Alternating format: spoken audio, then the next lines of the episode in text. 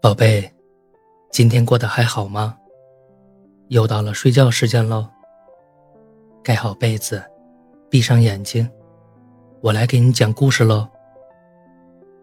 你为什么要把药倒掉？有天，小兔子发现后，生气的责问小狐狸：“因为，因为我……”小狐狸支支吾吾的说：“因为我怕苦。”那你就不怕牙疼吗？小兔子问：“可是小狐狸当然不怕牙疼，对小狐狸来说，牙疼只是甜蜜的同义词。”小狐狸和小兔子一人提着一大袋零食，散着步，走去森林电影院去看一部新上映的关于永恒的爱情电影。电影开场前的一分钟，小兔子问小狐狸：“他会不会永远爱自己？”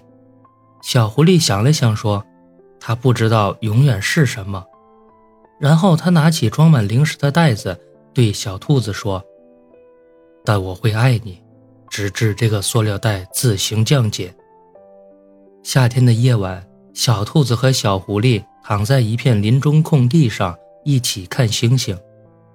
小狐狸，你说天上的星星究竟有多少颗呢？嗯，小狐狸想了想，然后说。我最多一次是数一千三百一十四颗就睡着了，所以我不知道天上的星星究竟有多少颗，但我知道地上的星星有多少。小狐狸转过身，看着小兔子明亮的大眼睛说：“地上的星星只有两颗，就是你和我。”小狐狸已经快成年了，根据狐狸家族的传统，每只小狐狸为了迎接自己的成年礼。都需要深入到森林的腹地进行一次探险。每每只小狐狸只有在这场充满了危险与艰难的探险中，找到属于自己的生命意义，才能合格的通过成年礼的考验。那天，小狐狸告别小兔子，开始了它的旅程。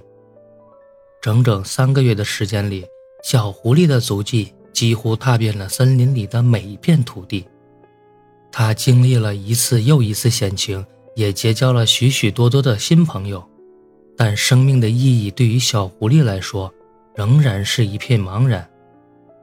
直到三个月后，他重新站到小兔子的房子前面，直到小兔子从房子里走了出来，站在家门口一动不动地看着他时，小狐狸才终于明白了这场跋涉的意义。他悄悄对小兔子说。原来逛遍了整片森林，只是为了再次回到你家门前，想对你说：时光兜兜转转，我感谢与你的这次相遇。喜欢你，就是我对未来的期许。喜欢你，就是想和你在一起。余生，请多赐教。好了，故事讲完了，记得订阅月票支持哦。晚安，宝贝。